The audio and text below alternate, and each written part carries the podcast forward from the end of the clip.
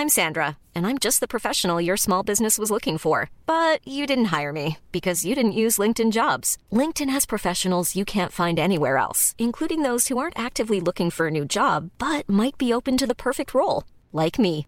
In a given month, over 70% of LinkedIn users don't visit other leading job sites. So if you're not looking on LinkedIn, you'll miss out on great candidates like Sandra. Start hiring professionals like a professional. Post your free job on linkedin.com/people today. Millions of people have lost weight with personalized plans from Noom, like Evan, who can't stand salads and still lost 50 pounds. Salads, generally, for most people, are the easy button, right? For me, that wasn't an option. I never really was a salad guy. That's just not who I am. But Noom worked for me. Get your personalized plan today at Noom.com. Real Noom user compensated to provide their story. In four weeks, the typical Noom user can expect to lose one to two pounds per week. Individual results may vary.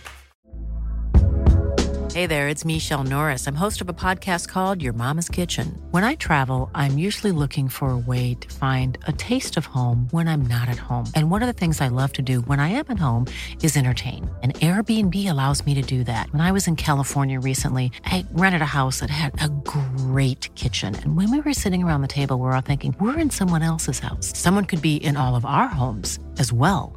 If you have a home, but you're not always at home, you have an Airbnb. Your home might be worth more than you think. Find out how much at airbnb.com/slash host.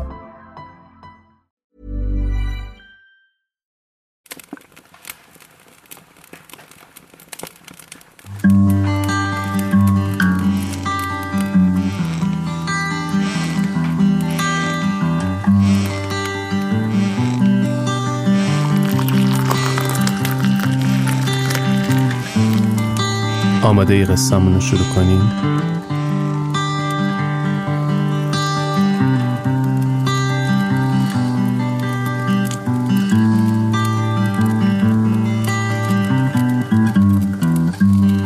وقتتون بخیر. این قسمت چهل و دوم راوی و اپیزود سوم و آخر از سریال سه قسمتی همیرا اخلاصیه که اوایل امرداد ماه صفر دو منتشر شده و من آرش کاویانی هستم. اگه دو اپیزود قبلی رو گوش نکردید هیچی از این اپیزود دستگیرتون نمیشه. این قصه رو pause کنید دو تا اپیزود قبل رو دانلود کنید و به ترتیب گوش بدید و برسید به این اپیزود. توی پادکست راوی من قصه تعریف می‌کنم قصه زندگی آدمایی که یک چالشی توی زندگیشون باعث شده قصه زندگیشون شنیدنی تر بشه قصه هایی که درس هاشون تلنگرهایی به همون می‌زنن تا بهتر زندگی کنیم اپیزودهای جدید ما رو می‌تونید از همه اپلیکیشن های پادگیر مثل Apple Podcast، Castbox و Google Podcast بشنوید. خیلی ممنونم که ما رو به دوستاتون معرفی می‌کنید. اینجوری دایره دوستامون بزرگتر میشه. ما یک کمپین حمایتی را انداختیم که توش ازتون یه درخواست داریم و پایان اپیزود در موردش صحبت می‌کنیم. اگه کسی رو می‌شناسید که به نظرتون جای قصهش تو پادکست راوی خالیه حتما به همون معرفیشون کنید تا روایتگر قصهشون باشیم. هشدار این قصه به خاطر اتفاقات و مسائلی که توش مطرح میشه از نظر من مناسب کودکان نیست. حتی یه جاهاییش مناسب بزرگسالا هم نیست که از قبل اعلام می‌کنیم.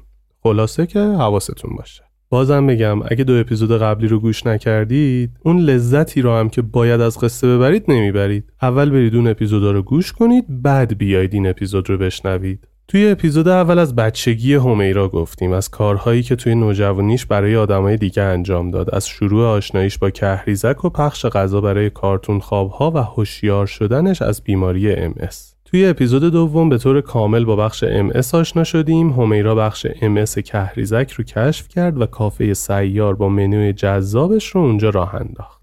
بعد اینکه MSش متوقف شد شروع کرد سفر کردن و با کارهاش دید داره گدا می‌سازه برای اینکه جلوی این کار رو بگیره تصمیم گرفت براشون کار ایجاد کنه و در نهایت موقع پخش غذا بین کارتون خوابها یکی بهش حمله کرد و یه سرنگ رو فرو کرد تو پاش تا اینجا رو شنیدید بریم به ادامه قصه بپردازیم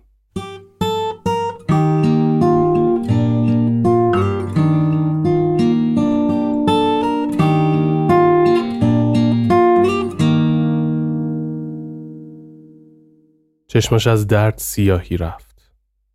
اون کارتون خواب دوید و از کوچه فرار کرد. همون جایی که به دیوار تکیه داده بود، سرنگ رو از پاش کشید بیرون و پرت کرد و خودش رو دیوار سر داد تا بشینه رو زمین. حس می کرد نوک سرنگ به استخون پاش رسیده. دردش زیاد بود. اما یه لحظه یه فکری از تو سرش گذشت. فکری که خیلی سریع هوشیارش کرد. با خودش گفت نکنه این سرنگ مصرف شده باشه و آلوده به ایدز. چش چش کرد ببینه سرنگ رو کجا انداخته از درد نمی‌تونست درست ببینه وقتی پیداش کرد با درد بلند شد سرنگ رو برداشت و لنگون لنگون شروع کرد به دویدن سمت یه درمونگایی که همون نزدیکی بود وقتی رسید درمونگا داستان رو تعریف کرد و پرستار اونجا سرنگ رو خم و راست کرد. گفت این خون توش نبوده سرنگ نوه ولی نمیشه قطعی گفت. یا این سرنگ رو باید بذاری ما بدیمش آزمایشگاه یا با خودت ببری بدی یه آزمایشگاه چک کنن که نو بوده یا مصرف شده. تو آزمایشگاه بهش گفتن زواهر سرنگ. نشون میده که سرنگ نو بوده ولی بازم یک درصد ممکنه مقدار کمی از ویروس رو با خودش داشته باشه و باید یک سال هر دو ماه تست بده تا ببینن آیا HIV یا ایدزش مثبت میشه یا نه. وقتی شنید یک درصد ممکنه HIVش مثبت بشه دیگه اون 99 درصد تو ذهنش جاگیر نشد. سرنگ رو به آزمایشگاه تحویل داد و قرار شد چند روز دیگه بهش خبر بدن. با وجود امس خاموشی که داشت میترسید شاید این اتفاق امسش رو هم برگردونه و اوضاعش خرابتر بشه. افسردگی کل وجودش رو گرفته بود. شب دردناکی بود. روز بعد آزمایشگاه گفت سرنگ حامل بیماری نبوده و احتمال میدن که نو باشه. اما دکتر بهش گفته بود حتی اگه سرنگ حاوی هیچ بیماری نباشه بازم ممکنه این بیماری از طریق سرنگ به بدن اون منتقل شده باشه. و چون مقدارش کم بوده دیده نشده و ممکنه تو بدن اون رشد کنه و تکثیر شه. از اینکه خودش مریض بشه میترسید از اینکه یک درصد اچایوی رو به خانوادهش انتقال بده میترسید. از اون طرف میترسید وقتی میره کارگاه موقع کوکی درست کردن یک درصد دستش به جایی بگیره و زخم بشه و شیرینی های تولیدیشون با خون آلوده بشه. میترسید یه جمعیت زیادی رو آلوده به این ویروس کنه و زندگی خیلی ها رو به خطر بندازه. حتی با این شرایطی که براش به وجود اومده بود از اینکه آینده زندگی مادرای سرپرست هم به باد بره میترسید. ترس کل چیزی بود که از زندگی داشت. یک سال گوشگیر بود سعی می‌کرد خیلی خونه نباشه. با اینکه می‌دونست با لمس کردن و حضور پیش خانوادش قرار نیست اچایوی که معلوم نیست داره یا نداره بهشون منتقل بشه اما باز هم همه چیشو از خانوادش نامحسوس جدا کرده بود. چیزی بهشون نگفته بود که نگران نشن. حتی ناهار و شامش هم تو اتاق می‌خورد و ظرف غذاشو هم با یه وسواسی میشست که مبادا یک درصد اتفاقی بیفته. تو این یک سال با فرض اینکه اچایوی داره به خودش گفت باید وقف بشه. اگه اچایویش مثبت بشه نمی‌خواد دیگه ازدواج کنه و زندگی خودش رو تشکیل بده. فقط می‌خواد به آدمای دیگه کمک کنه تا شادیشون رو ببینه. از ساعت پنج عصر می‌رفت بازار واسه کارگاه خرید می‌کرد برمیگشت به مادر تحویل می‌داد پشت سرش محصولات رو می‌برد بازاریابی می‌کرد و همینجوری روزش تا دوازده شب ادامه داشت. مدام پی خانواده ها و آدمای جدید بود که ببینه کدومشون واقعا نیاز به کمک دارن تا شروع کنه ازشون حمایت کردن. به دلیل ترسایی که گفتم تو کارگاه نمی‌رفت. برای اینکه کیفیت کارشون بالاتر بره تو همون مدت مادر رو میفرستاد کلاس آشپزی. با یه آموزشگاهی صحبت کرد که به خانومای توی کارگاه شکلات درست کردن یاد بده و بعد این اتفاق تولیداتشون خیلی بهتر شد و فروششون هم بیشتر. بعد 6 7 ماه هنوز هیچ علائمی از اچایوی تو بدنش نبود و آزمایش هم چیزی رو نشون نمی‌داد. ولی گفته بودن تا یک سال احتمال اینکه بیماری خودش رو نشون بده هست. همیرا با این امید زندگی رو ادامه می‌داد و اصلا اینجوری نبود که خودش رو ببازه و زندگی کردن رو بیخیال شه. و بالاخره به همین منوال یک سال گذشت و همیرا نفس راحتی کشید و فهمید که اچایویش منفی و اون آمپول آلوده نبوده. از وقتی که یک سال گذشت و خوشحال بود برای اینکه اچایوی نداره یکی دو هفته ای نگذشته بود که یه خبر بد دیگه اومد. 21 آبان 96 زلزله از گله اتفاق افتاد. امیدوارم تلفظش رو درست بگم. زلزله ای که کل ایران رو داغدار کرد. همون هفته های اول که خبر کمک های مردم به ازگله و روستاهای اطرافش رو شنید و متوجه شد که اوضاع با توجه به مدیریت غلط خیلی بدتر از اون چیزیه که می‌تونن تصور کنن تصمیم گرفت شروع کنه کمک جمع کردن و با هر کسی که حاضر باشه کمک کنه تیم بشن و جمع کنن برن اونجا شروع کنن یه حرکتهایی بزنن. نمی‌دونم یادتونه یا نه ولی اگه یادتون نیست خوب یادتون بیارم. اوضاع مدیریت بحران اون اتفاق اونقدر بد بود که اکثرا می‌گفتن همه وسایلی که لازم داشتن بود. ولی یه مدیر درست حسابی نبود که همه چیز رو مدیریت کنه و بتونن سریعتر و راحتتر این بحران رو بگذرونن. هر ارگانی خودسر یه کاری را انجام می‌داد و منابع تخصیصی به این اتفاق اونقدر بد مدیریت می‌شد که انگار هیچ تأثیری نداشت. مردم زیادی از شهرهای مختلف بعد این اتفاق به ازگله رفتن. یه سری واقعا برای کمک کردن رفته بودند و به نظر من کمک ها و حمایت های مردم بود که یه مقدار اونجا رو سرپا کرد. ولی یه سری هم برای شعاف و توجه گرفتن رفته بودن و از این اتفاق هم داشتن برای خودشون تو شبکه های اجتماعی مخاطب جذب می‌کردن که خیلی هم سر صداش بلند شد. و البته بی تدبیری مسئولین حتی تو این مورد هم قوز بالا قوز بود. خلاصه. همیرا تو پیجش گفت که می‌خواد با کمک بقیه بره به این منطقه و چیزایی که نیاز داشتن رو اعلام کرد. به کمک مردم و دنبال کننده هاش یه حجم زیادی لباس، مواد خوراکی، پتو و بقیه چیزایی که پرسیده بود و می‌دونست به درد زلزله زده ها می‌خوره رو تهیه کردن و راه افتادن به سمت ازگله. وقتی رسید اونجا از آدما پرسید و فهمید یکی از روستاها رو به خاطر یه سری مسائل تقریبا هیچ رسیدگی بهش انجام ندادن و اجازه ورود مردم عادی برای کمک به اونجا رو هم نمی‌دادن. اما خب همیرا سلطان ورود به جاهایی که ورودش بهشون ممنوعه. اول از همون تکنیکی کهریزک استفاده کرد. نشست زمین شروع کرد گریه کردن خاک میریخت دور سر خودش اما به نتیجه نرسید و رفت سراغ بند پ با آدما و نگهبانای اونجا صحبت کرد که چجوری می‌تونن برن تو اون روستا و به یه سری شماره رسید و شروع کرد تماس گرفتن در نهایت با آشنا پیدا کردن تونست اجازه ورود به اون روستا رو بگیره و وارد اونجا بشه. موقع ورود به روستا همیره کسی که همراهش بودن رو جمع کرد و بهشون توضیحات بهداشتی لازم رو داد. گفت همینجا ماسک بزنید دستکش دستتون کنید هیچ چیزی تو این روستا نخورید هر چیزی از وسایل خودمون خواستید بخورید حتما چک کنید که پلمپ باشه و آلودگی توش نرفته باشه. آب فقط از بطری پلمپ بخورید. خوراکی فقط خوراکی های بسته‌بندی خودمون رو بخورید تا برگردیم شهر. هنوز هیچ اتفاقی تو اون روستا نیفتاده بود. به قول همیرا زمین خدا بود و کوه و آسمون با جنازه هایی که زیر آوار بودن و لاشه حیواناتی که مرده بودن.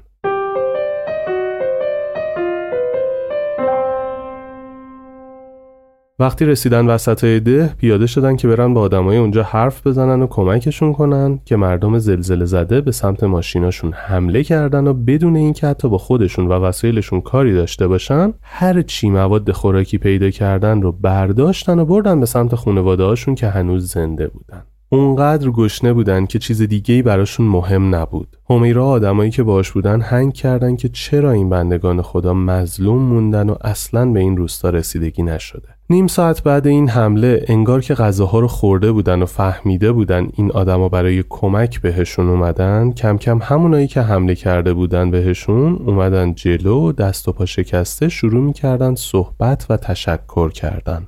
زبونشون رو خیلی خوب نمیفهمیدن ولی می‌تونستن منظورشون رو به هم برسونن. همیرا دید برای اینکه بخواد شرایط اونجا رو تغییر بده باید اول از همه جنازه ها رو از زیر آوار بیارن بیرون و دفنشون کنن. با دستم نمی‌تونستن این آوار سنگین رو بلند کنن که اگه می‌شد خود خانواده ها انجام می‌دادن از طریق کسایی که تو شهر نزدیکشون بودن هماهنگ کرد که یه لودر بفرستن اونجا با هزینه ساعتی 500 هزار تومن شروع کردن به کار کردن و خودشون هم با دستکش و ماسک شروع کردن کمک کردن و لودر که آوار بزرگ رو بلند می‌کرد اونا با کمک مردم میگشتن و جنازه ها رو بیرون می آوردن. تقریبا غروب شده بوده از اونجایی که همه مواد غذاییشون و زلزله زده ها خورده بودن. وقتی گشنشون شد گفتن برگردن شهر هم خودشون یه چیزی بخورن هم برای بقیه غذا بیارن. برگشتن شهر نزدیک اونجا. تو اون شهر زلزله نیومده بود و همه چی سر جاش بود. یه چرخی که زدن دیدن یه جا داره سمبوسه میفروشه. اونجا سمبوسه هاشون رو تو فرغون درست می‌کنن. رفتن سمبوسه گرفتن خوردن و همیرو یه آب مدنی برداشت که بخوره. یکی از بچه ها شروع کرد باهاش صحبت کردن. دیدید وقتی آب مدنی پلمپ یه تقی می‌کنه و بعد باز میشه؟ وقتی داشت در این آب رو باز می‌کرد اون صدای تق رو نشنید. با خودش گفت حتما تو صحبت با دوستش بوده صدای تق رو نشنیده و بی خیال شد و آب و سر کشید و خورد. رفتن یه جایی خوابیدن و استراحت کردن و صبح که پا شدن یه حالت سرماخوردگی داشت. ولی اصلا اهمیت نداد و راه افتادن که برن کمک برسونن به اون ده. تقریبا دو هفته اونجا بودن و یه مقدار که کارها رو انجام دادن و تونست از بین مردم ساکن اونجا آدم امین و معتبر پیدا کنه باهاشون هماهنگ کرد و گفت برای ساختن هر جایی چیزایی که لازم داشتی رو به من میگی. اگه بتونیم جنسی که می‌خوای رو برات میفرستیم. اگه نه پول میفرستیم خودتون بخرید و بسازید و فاکتور و چیزایی که خریدید و ساختید رو عکسش رو برای من بفرستید که بتونم به مردم اطلاع بدم کمکهاشون کجا رفته.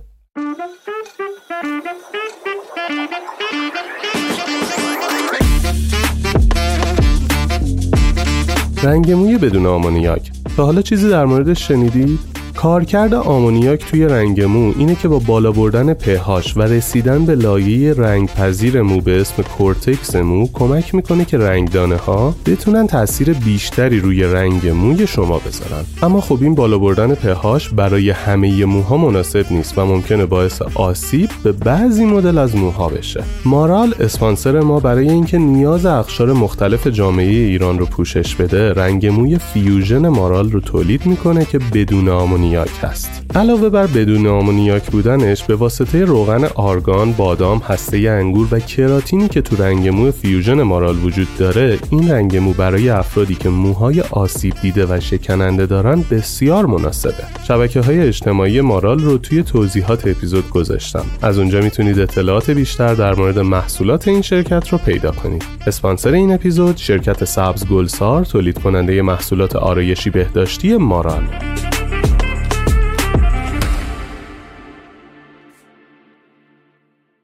از از گله برگشتن و همیرا همچنان حالت سرماخوردگی داشت و خوب نمی‌شد. هر دکتری می‌رفت بهش داروهای سرماخوردگی می‌دادن و استراحت تجویز می‌کردن.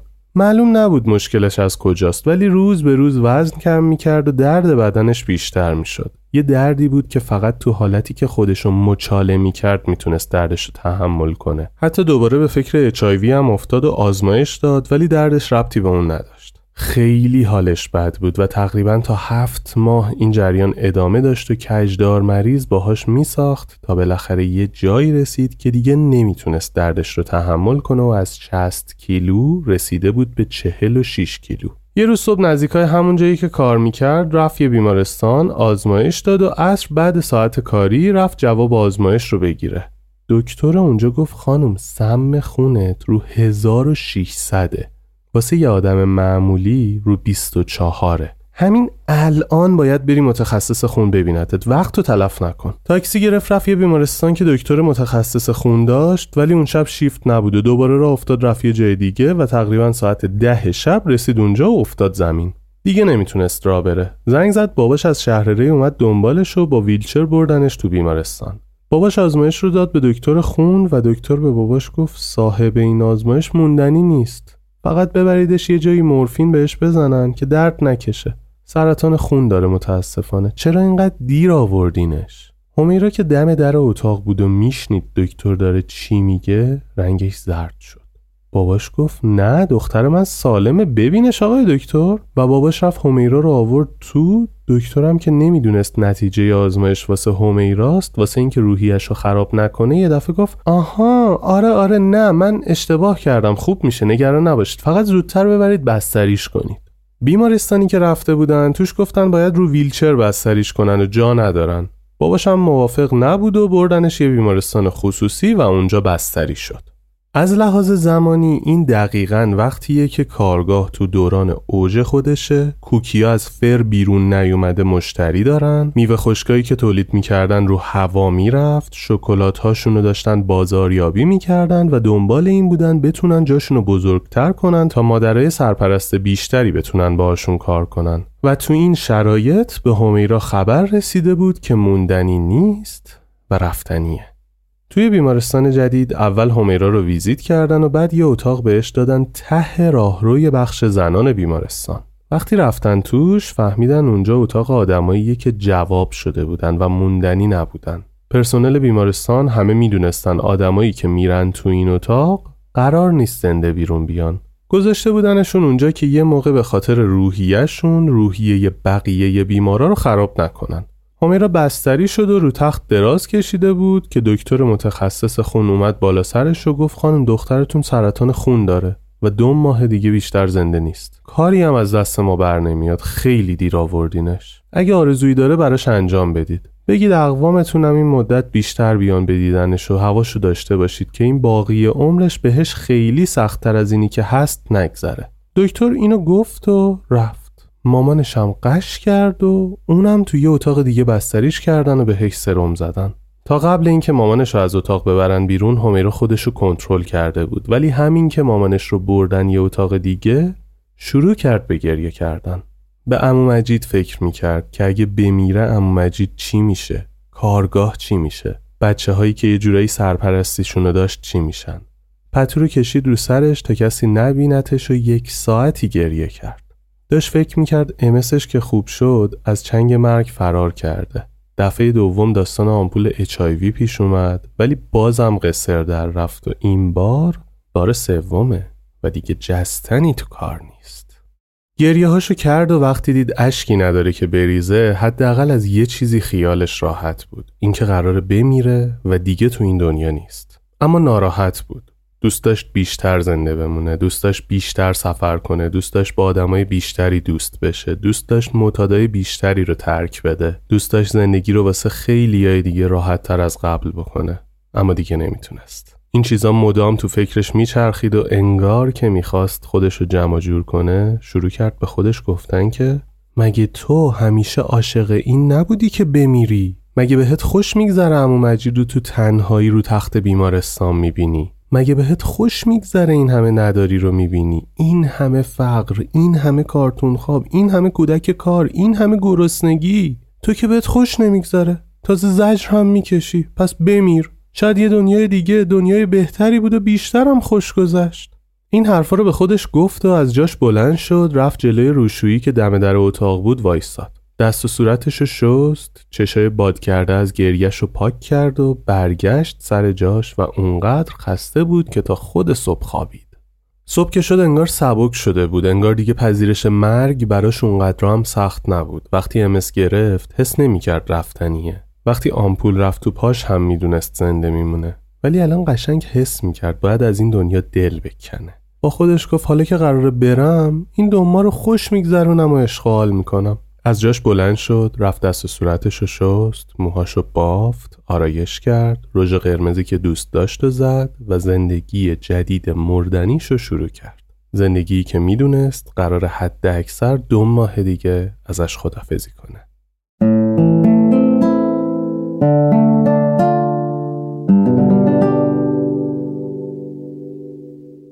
تو همون روز اول با هم دوست شد. اونا هم روحیشون خراب بود ولی حداقلش این بود که حال همدیگه رو میفهمیدن. دکتر هر کدوم از مریضا صبح به صبح میومد بهشون سر می‌زد. بغل دستی همیرا مریضی بود که مشکل کبد داشت و هر روز صبح دکترش میومد میدیدتش. ایشون اومد تو با همه حالا اول کرد و رفت سر وقت مریض خودش رو معاینش کرد و وقتی داشت می‌رفت بیرون چشمش به همیرا افتاد که آرایش کرده و با موهای بافته شده رو تخت نشسته و داره در و دیوار رو نگاه می‌کنه. به همیرا گفت تو چه دختر خوشگلی هستی؟ واسه چی اینجایی؟ همیرا گفت من سرطان خون دارم. دکتر بهش گفت اه پس چرا اینقدر زردی؟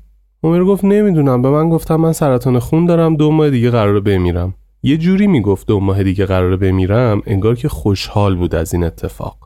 دکتر که دید روحیش خوبه باهاش زد به شوخی و خنده گفت به سلامتی ایشالا که خوش بگذره. حساب کردی دقیقا چندم میشه که اینقدر خوشحالی؟ خوشابش کردن و دکتر اومد جلو گفت یه لحظه زبونتو در بیار. همیرا زبونش آورد بیرون و دکتر زبونش رو نگاه کرد و بهش گفت مطمئنی خونه؟ آزمایش دادی؟ همیرا گفت آره دو تا دکتر دیدن همشون گفتن سرطان خونه. دوباره یه خورده حرف زدن و دکتر خدافزی کرد و رفت. همیرا که دید بیکار و هماتاقیاش خیلی دل و دماغ حرف زدن ندارن گوشیشو برداشت زنگ زد کهریزک گفت وصل کنن به امو مجید. با امو مجید حالا احوال کرد و گفت امو منو جواب کردن. امو گفت یعنی چی؟ همیرا گفت بستری شدم بیمارستان به هم گفتن دو ماه دیگه میمیرم. جونشو ندارم راه برم وگرنه میومدم پیشت. دلت واسه من تنگ نشه. خودت خوب باش. به همه بستریای بخش امس هم انرژی بده و سلام منم برسون. خیلی دوستت دارم. به دوستم هم سپردم. وقتی فوت شدم اعلامیه‌ام رو برات بیارن. این حرفا رو پشت سرم و خیلی جدی گفت. اما مجیدم نگذاشت نه گفت تو غلط کردی بخوای بمیری. و اینجوری صحبتشون باز شد و با هم حرف زدن و امو مجید بهش روحیه داد و وقتی که فهمید داستان واقعیه حالش بد شد و در نهایت خدافزی کردن. پشت بندش زنگ زد به خانواده های تحت پوششش که آره من دارم میمیرم حلالم کنید خودتون به فکر خودتون باشید برید با فلانی با هم کار را بندازید این کارو کنید اون کارو کنید و دو ساعتی داشت تلفنی حرف می‌زد. بعد دو ساعت گوشیش زنگ خورد و دید از کهریزکه. جواب داد فهمید مسئول بخش ام اس کهریزکه و داره بهش میگه همیرا بدبختمون کردی. از وقتی به امو مجید گفتی داری میمیری مجید داد زد همیرا داره میمیره همه جمع شدن تو اتاقش نصفشون که بهشون حمله دست داده بقیهشون هم دارن واسه دعا می‌خونن. قرصاشون رو نمی‌خورن اعصابشون خورده همشون میگن کاشکی ما قبل همیرا بمیریم و خلاصه پدر ما رو در آوردی. این چه کاریه کردی آخه؟ همیرا گفت وصل کن اتاق امو مجید. امو مجید گوشی رو برداشت و همیرا گفت امو مجید من دارم میمیرم قرار تو هم بمیری؟ اما مجید گفت اگه تو بمیری من دیگه چی تو این دنیا دارم؟ کی بیاد به من سر بزنه؟ همیرو گفت خواهرت. اما گفت خواهرم که نمیاد به من سر بزنه. تو فقط میای به من سر بزنی. پس بهتر منم بمیرم زودتر بیام پیش تو. همیرو گفت قرار نیست من تو همدیگه رو ببینیم. هر کدوممون میریم سی خودمون.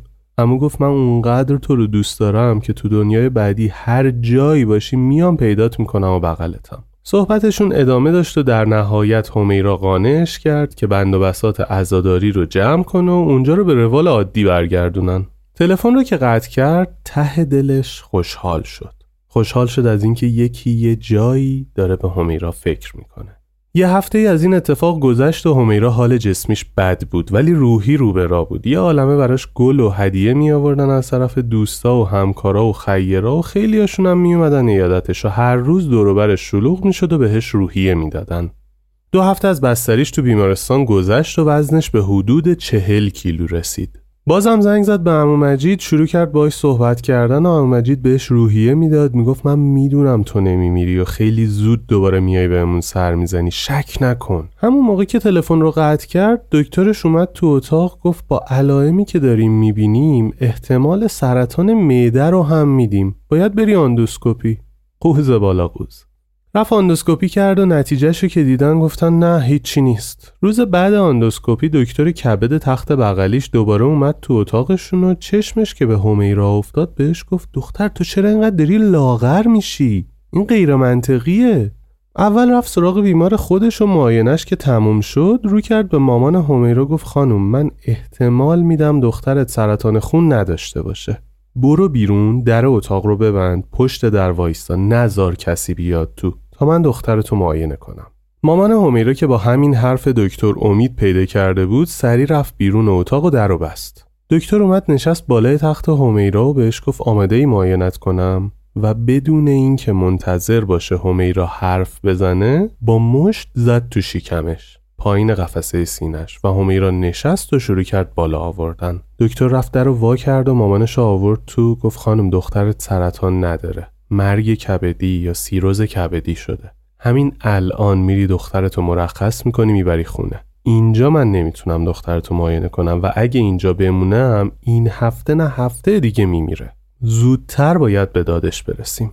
چشای مامانش برق می‌زد. موهای تنش سیخ شده بود انگار دعاهاش برآورده شده بود و معجزه داشت اتفاق میافتاد.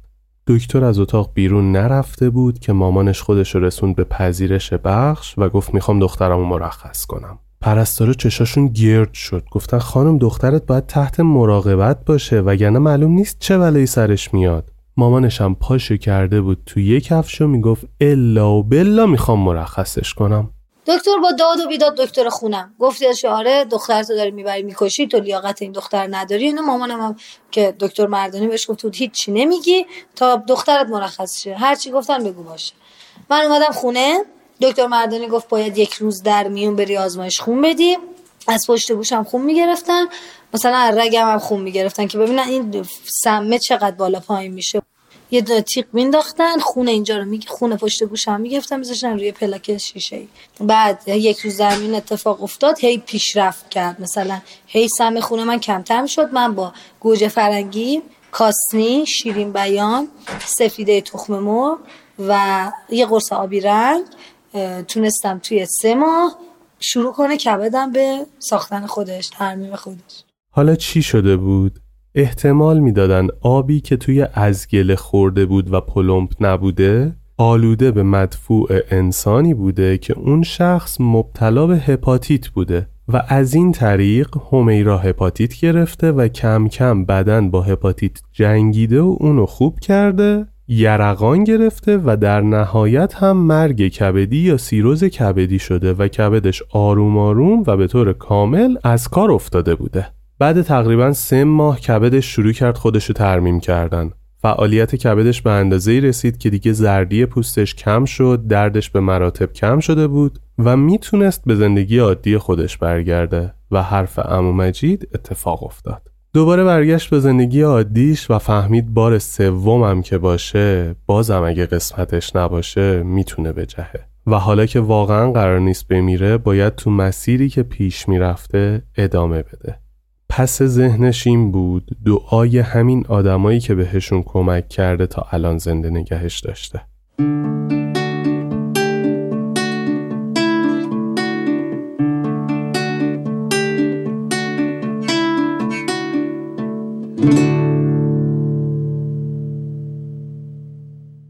از جایی که کار می‌کرد به خاطر این مدتی که بستری بود اومد بیرون و یه مدت سفت چسبید به بازاریابی کوکی ها و میوه خشکا تا بتونه مشتری جدید اضافه کنه. به واسطه مدرک جدید MBA که گرفته بود و مهارت هایی که تو اون زمینه کسب کرده بود شروع کرد با کافه های مختلف کار کردن و کمکشون می‌کرد با تکنیک های مختلف بتونن مشکلات سیستم کاریشون رو پیدا کنن و اصلاحش کنن و در نهایت فروششون رو بالا ببرن.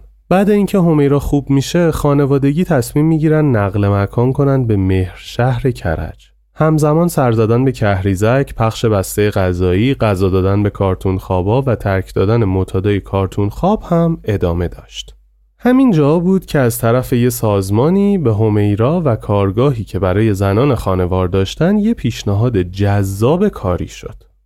داستان از این قرار بود. یه خانومی که منشی یه آقای مسنی که رئیس یه بخشی از یه سازمان معروف بود دیده بود همیرا برای زنان سرپرست خانوار کار ایجاد کرده. و اون خانم منشی به آقای رئیس گفته بود که می‌تونن یه بخشی از کارشون رو به زنان سرپرست خانوار بسپرن و بهشون دستمزد بدن. این خانم منشی با اون آقای رئیس همیرا رو پیدا کرده بودن و اومده بودن جلو که ما می‌خوایم یه ثوابی ببریم تو این کاری که شما داری انجام میدی. واسه همین می‌تونیم کارمون رو بسپریم به پرسنل شما حقوقشون هم بدیم. موافقی یا نه؟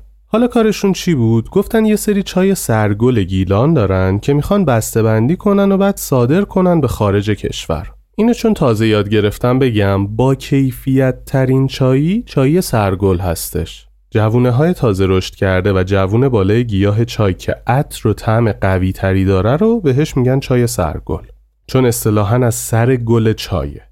خلاصه این خانم منشی و رئیسش با همیرا جلسه گذاشتن و نشستن به حرف زدن. همه چیز خوب پیش رفت و قرار شد قرارداد ببندن و کار رو شروع کنن. کار جوری بود که درآمد این خانمای سرپرست از کارگاه تضمین می‌شد و می‌تونستن کنارش هم کار تولید کوکیشون رو ادامه بدن و افراد بیشتری رو جذب این کارگاه کنن.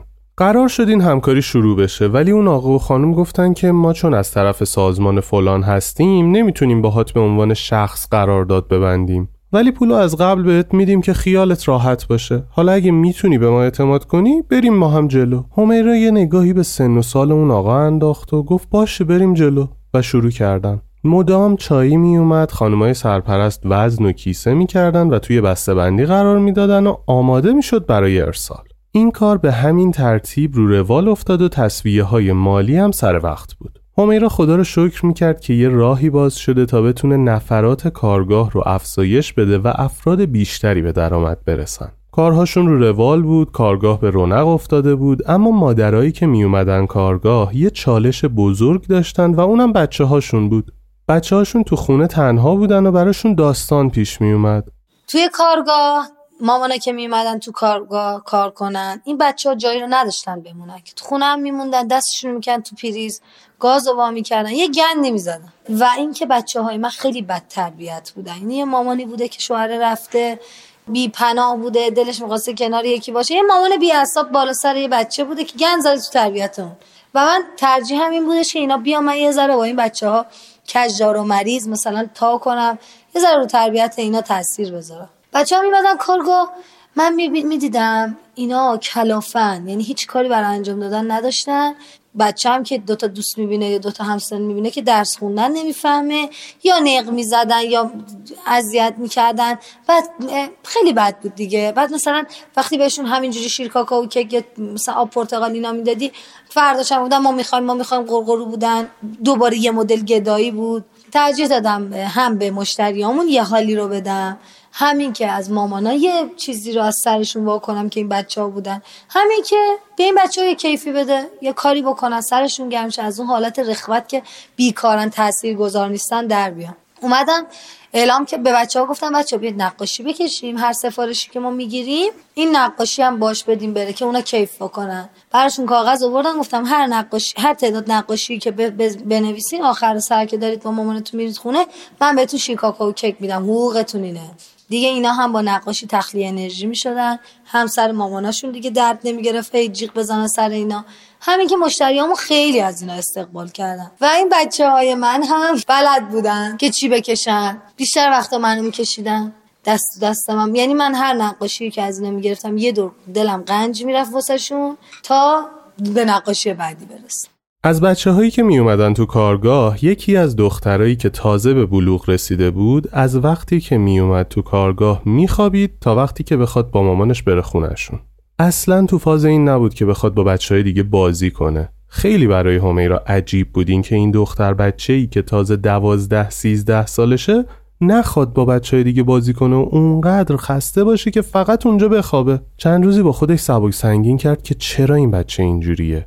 این بچه تو خونه مادرش زندگی می‌کرد و پدرش هم که معتاد به شیشه بود تو خونه رفت و آمد داشت و بعضی شبا تو خونه میخوابید. چند وقتی از این قضیه گذشت و همیرو گفت نه باید دست به کار بشه ببینه اوضاع از چه قراره. حدس می‌زد که این بچه چون تو خونه آرامش نداره شبا نمی‌تونه بخوابه. واسه همین میاد اینجا تو کارگاه میخوابه. یه روزی همیرا صداش کرد تو اتاق و گوشیشو بهش داد و گفت فلانی بگرد یه تحقیق بکن در مورد کسایی که پدر یا برادر یا امو یا دایی و فامیلای نزدیک بهشون تجاوز کردن. می‌خوام بقیه بچه ها رو جمع کنم در مورد این موضوع براشون صحبت کنیم و می‌خوام تو این موضوع رو توضیح بدی بهشون. اون دختر به پهنای صورت شد شبیه علامت سوال. با تعجب پرسید تجاوز یعنی چی؟ رو شروع کرد بهش توضیح دادن که هر کسی تو بدنش یه سری اعضای خصوصی داره که بقیه بدون اجازه اون آدم حق ندارن بهش دست بزنن و اگه دست می‌زنن تقصیر اون آدم نیست. به این کار میگن تجاوز و کسی که مورد تجاوز قرار گرفته هیچ تقصیری نداره و گناهکار هم نیست. اون دختر که انگار جواب یه سوال نپرسیده رو گرفته بود گفت واقعا تقصیر بچه ها نیست اگه پدر و برادرشون این کارو بکنن؟ همیرو گفت معلومه که تقصیر اونا نیست. اون کسی که این کار یعنی تجاوز رو انجام داده گناهکاره. اون دختر شروع کرد دست به چونش کشیدن و هیچی نگفت. گوشی همیرا رو گرفت و شروع کرد سرچ کردن تو اینترنت. بعد یک ساعت با یه کاغذ اومد پیش همیرا و گفت بیا آبجی همه چیزایی که می‌خواستی رو پیدا کردم و نوشتم. اون کاغذ رو داد دست همیرا و از اتاق رفت بیرون. نیم ساعت نگذشته بود که دوباره اومد تو اتاق. وقتی دید کسی تو اتاق نیست به همیرا گفت آبجی بابای من منو اذیت می‌کنه. همیرا پرسید چی کارت می‌کنه؟ اون دختر گفت منو اذیت می‌کنه میبرتم تو اتاق دست به بدنم می‌زنه و من اصلا حال خوبی ندارم. وقتی داره این کارو می‌کنه به نفس تنگی میفتم به هم میگه بابا می‌تونن این کارو بکنن. و اولین نفر باباها باید به بدن بچه هاشون دست بزنن. من خیلی بدم میاد و در ادامه توضیح داد بهش تعرض جنسی کامل می‌کرده.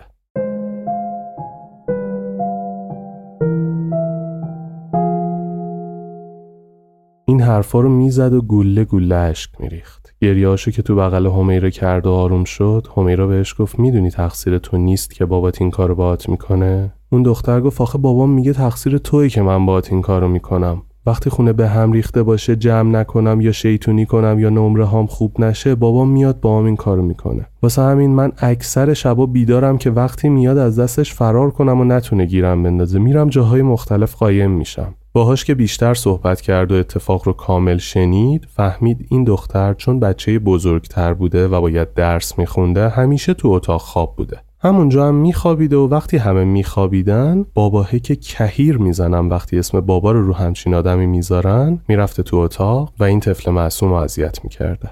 همیرا بهش میگه همین جوری که شبا بیداری خوبه. بیدار باش. تشک تو جلوی در اتاق بنداز که کسی نتونه بیاد تو و اگه در اتاق باز شد تو متوجه بشی و وقتی فهمیدی شروع کن به داد زدن مامانتو صدا کردن که مامانت بیدار شه. گفت اگه مامانم بفهمه بابام با این کارو می‌کنه چی؟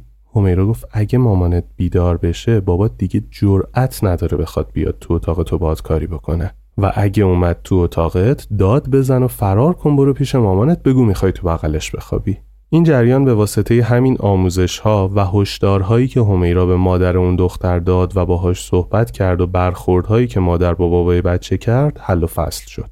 ولی همیرا نزدیک 6 ماه با اون دختر صحبت می‌کرد تا بتونه از تاثیرات اون اتفاق کم کنه. یه چیزی رو لازم اینجا بگم که شما هم هوشیار باشید. متاسفانه طبق آمار جهانی تقریبا 80 درصد سوء استفاده هایی که از کودکان انجام شده از طریق خانواده و نزدیکان بچه بوده. واسه همین اگه پدر و مادر بچه ای هستید بهتر هرچه زودتر راجع به این موضوع اطلاعات کسب کنید و به کودکتون آموزش بدید تا اگه این اتفاق افتاد بچهتون بهتون اطلاع بده. باید بهشون یاد بدید اگه خدایی نکرده این اتفاق افتاد تو این جریان اونا گناهکار نیستن و تنبیه نمیشن. اگه اطلاعات هم ندارید می‌تونید با شماره 123 اورژانس اجتماعی تماس بگیرید و راهنمایی بخواید. این موضوع واقعا چیزی نیست که بخواید به شوخی بگیریدش و به راحتی ازش بگذرید. بدونید که اگه این آگاهی رو به بچهتون ندید تا بتونه از خودش دفاع کنه شما هم توی اون حادثه ای که براش رخ میده نقش داشتید و مسئولید. چون آگاهی لازم رو بهش ندادید. پس قبل اینکه این احساس گناه سراغتون بیاد زودتر در مورد این موضوع اطلاعات کسب کنید و کارهای لازم رو انجام بدید. خیلی خوب. برگردیم به قصه. همیرا درگیر کارهای کارگاه بود و با بچه ها سر و کله می‌زد. از اون طرف واسه اینکه خودش درآمد داشته باشه توی کافه مشغول شده بود و داشت کلا سیستم مدیریت و کارهای اونجا رو زیر و رو می‌کرد. مدل کارش اینجوری بود که با کافه های در حال ورشکستگی قرارداد میبست و شروع می‌کرد مشکلاتشون رو برطرف کردن و دوباره به سوددهی رسوندنشون. تو پروسه همین کارهای کافه بود که با یه پسری به اسم شروین آشنا و دوست شد و رابطهشون جدی شد. اینجوری که بعد قرار دوم همیرا شروین رو برد دم خونشون تا خانوادش هم ببیننش و مطلع باشن و یه جورایی تایید باباش رو هم بگیره. مامان همیرا که شروین رو دید یه نفس راحتی کشید و خدا رو شکر کرد که دخترش بالاخره ازدواجم می‌کنه و فقط با کارتون خوابا و معتادای تو خیابون رفت آمد نداره. چالش ها و اتفاقات توی کارگاه سر پخش بسته ها و ارتباط با کارتون خواب ها همچنان ادامه داشت. چیزایی رو داشت سر این جریان تجربه می کرد که عادی نبودن و قلبش رو به معنای واقعی به درد می آوردن. دردی که من از بچه ها می‌کشم یه درد عادی نیست. اینکه تو ببینی فقط یه آدمی گرسنه است برای من دیگه درد نیست. چون من به این عادت کردم. تو در طول روز کلی آدم می‌بینم که گرسنن کلی آدم می‌بینم که سوء تغذیه دارن. درد نداشت یعنی درد آرزوهای نداشته و نکرده این بچه هاست یه بچه حق داره بچگی کنه. تنها چیزی که من اذیت می‌کنه توی مطمئنم همین الان اذیتم می‌کنه قبلا اذیتم کرد و در آینده هم اذیتم کنه زندگی نکرده بچه همه مثلا یه روزی به یه سریشون گفتم می‌خوام ببرمتون فست فود بخوری بریم با هم پیتزا بخوریم. گفتم چی می‌خورید یکی گفت من پیتزای گرد می‌خوام. یکی گفت من همبرگر گرد می‌خوام. اینکه یه بچه تا 8 سالگی 9 سالگی همبرگر نخوره خیلی دردناکه. اینکه یه بچه ای توی 16 سالگی تا حالا دریا رو ندیده باشه از نزدیک دردناک حق بچه هاست که بچگی کنن. اینکه یه آدمی گرسنه باشه منم تو بچگی مشکل مالی بوده. گرسنگی کشم. همه یه روزی گرسنگی کشم. گرسنگی مثل درد عشق کشیدن دلتنگی نمی‌دونم تنهاییه. ولی اینکه تو حسرت بکشی. یک حسرت خیلی حسرتی که اصلا شاید دیده نشه بشه بقیه چیزا. اون بچه اون حسرت رو داره می‌کشه و اون میشه بزهکار آینده. یعنی اون حسرتش میشه عقدش و این برای من دردناکه. هنوز که هنوزه شاید خیلی با من مشکل داشته باشن. من تو خیلی هم حتما بمیرم و بمونم. توی سال باید یکی بچه هم ببرم سفر. من حسرت دیدن دریا رو از چهل پنجاه تا از بچه هم گرفتم و باز هم از بقیهشون می‌گیرم. حسرت های کوچیکو گرفتن به نظرم لذت بخشتره تا حسرت های بزرگ. تو میای به یکی پا میدی آره خیلی خوبه. ولی همون آدمی که بهش پا دادی هنوز نمی‌دونه لذت درست غذا خوردن یه باقالی پلو خوردن چه شکلیه.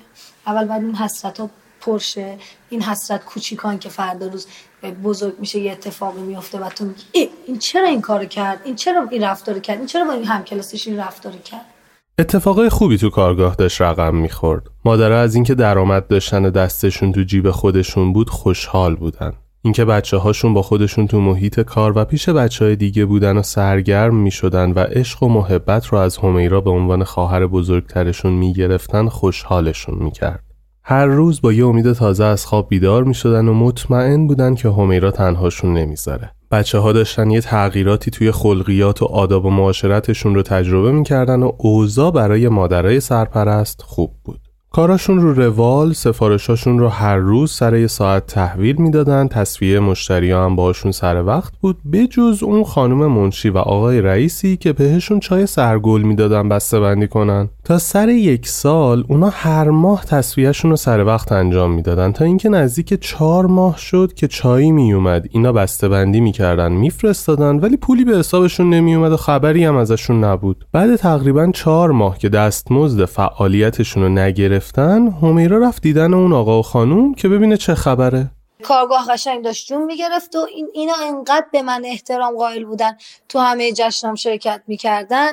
اون خانوم منشید با من عکس می‌گرفت جلو همه می‌گفت آره کارگاه ما. مثلا می‌گفت ما با هم یه کارگاهی زدیم. همیشه دوست داشت با من یکی باشه. و من میفهمیدم که دوست نداره. چون ما تقریبا هم سن و سال بودیم و از این این حسه که این همیرای داره این کار رو انجام میده براش لذت نداشت و خوشایند نبود. بعد یک سال چهار ماه کار کردیم اینا پولمون رو ندارن رفتیم جلو رفتم گفتم این چهار ماه حقوق بچه ها چی؟ گفتش که چهار ماه حقوق چی؟ تا الان هم هرچی بهت دادیم قرض داده بودیم. می‌خوام بیام همه رو ازت بگیرم. من باورم نمی‌شد.